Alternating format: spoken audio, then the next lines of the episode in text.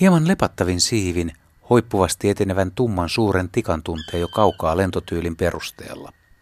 Metsiemme suurin tikka palokärki ylittää kuikuttaen hakkuuaukeaa. Pian se laskeutuu suuren kelon kylkeen ja jatkaa huuteluaan. Siinä on lintu, jolla on syytä kumartaa ja nostaa hattua. Ehkä vähän vihellelläkin seuraksi palokärki voi vaikka vastata tervehdykseen.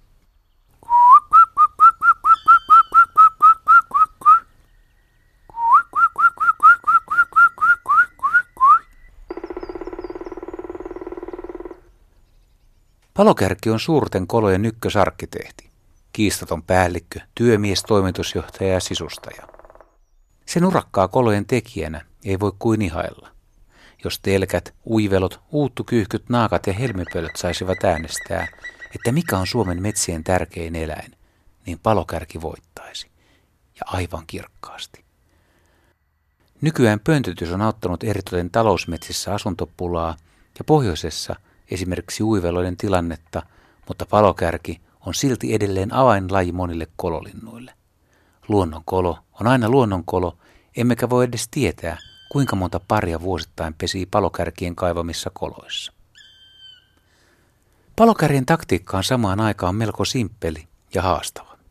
Tikka hakkaa siis itselleen pesäkolon ja jättää sen sitten myöhemmin muiden lintujen käyttöön. Urakka ei kuitenkaan ole ihan helppo. Ensin on löydettävä tarpeeksi suuri puunrunko, mihin pesäkolon ylipäätään voi hakata. Jos aloittaa kaivamisen läpimitaltaan liian pieneen puuhun, lopputulos saattaa olla se, että seinät muotoutuvat liian ohuiksi ja myrsky katkaisee puun pesän kohdalta. Tällaisia on tullut nähtyä aina silloin tällöin. Luulisi, että tikat valitsevat puun pehmeän puuaineksen perusteella, mutta lintumaailman säännöt ovat erilaiset kuin ihmisten ajatukset – vaikka pehmeän haapaan olisi mukavampi takoa, niin silti palokärjet tekevät pesensä usein myös hyväkuntoisiin, kovannäköisiin mäntyihin. Ahkerimmat pariskunnat ovat kovertaneet kolojaan jopa paksuihin puupylväisiin. Luulisi, että siinä on jo pohdittu pariskunnan kesken, että onko paikka hyvin valittu vai ei. Pesäpuun ja sen kovuuden perusteella myös pesenteko aika vaihtelee. Ahkera ja kokenut pariskunta hakkaa haapaan pesän jopa runsaassa viikossa, kokemattomat linnut voivat ahertaa kuukauden. Kunnon pesäkolo vaatii siis isokokoisen puun. Kolon suuaukko ei välttämättä ole halkaisijaltaan kuin kymmenkunta senttimetriä, mutta sisätilojen halkaisia on runsaat parikymmentä. Ja kolo voi olla 60 senttimetriä syvä, joten puuhaa riittää.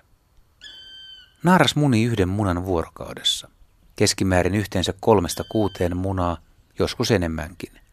Munat ovat koltaan runsaat kolme senttimetriä pitkiä ja pitkulaisen soikeita ja valkeita.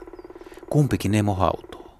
Kun pesä tehdään yhdessä, haudataan ja ruokitaan poikastkin yhteisvoimin, voi sanoa, että tikoilla on tasa-arvon asetukset kohdallaan.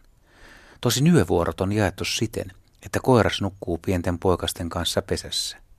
Sen kieltämättä haluaisin nähdä, varsinkin kun poikastuvat ovat vielä pieniä ja vaaleanpunaisia, höyhenettömiä ja tuovat mieleen liskojen poikaset. Loppuun vielä hieman uskomuksia. Onhan musta tikka kiehtonut aina ihmismieliä. Pohjolassa uskottiin aikoinaan, että jos palokärki lentää ääneti kulkijan edellä, kuolee tämän omainen. Jos se lentää jäljessä, kuolee kulkija itse. En tiedä vaikuttiko kulkijan kulkusuunnan vaihtaminen enää tapahtumien kulkuun. Jos palokärki ilmaantui pihapiiriin, oli syytä huolestua, mutta vielä pahempaa oli, jos se lehahti hakkaamaan tuvan hirsiin. Silloin ennustettiin jonkun perheenjäsenen menehtyvän. Jos palokärki hakkasi peräseinää, kuoli talon isäntä, jos sivuseinää, emäntä. Julkisivun takominen ennusti kaikille heikkoa tulevaisuutta. Palokärin kuikuttavan äänen ei tulkittu kuitenkaan aina tuovan onnettomuuksia, vaan sen arveltiin myös varoittavan pahasta – Tilaa saattoi uhata tulipalo tai perhettä ja karjaa nälänhätä. Palokärin ennustavan huudon perusteella saatettiin siis olla varuillaan ja välttää onnettomuutta.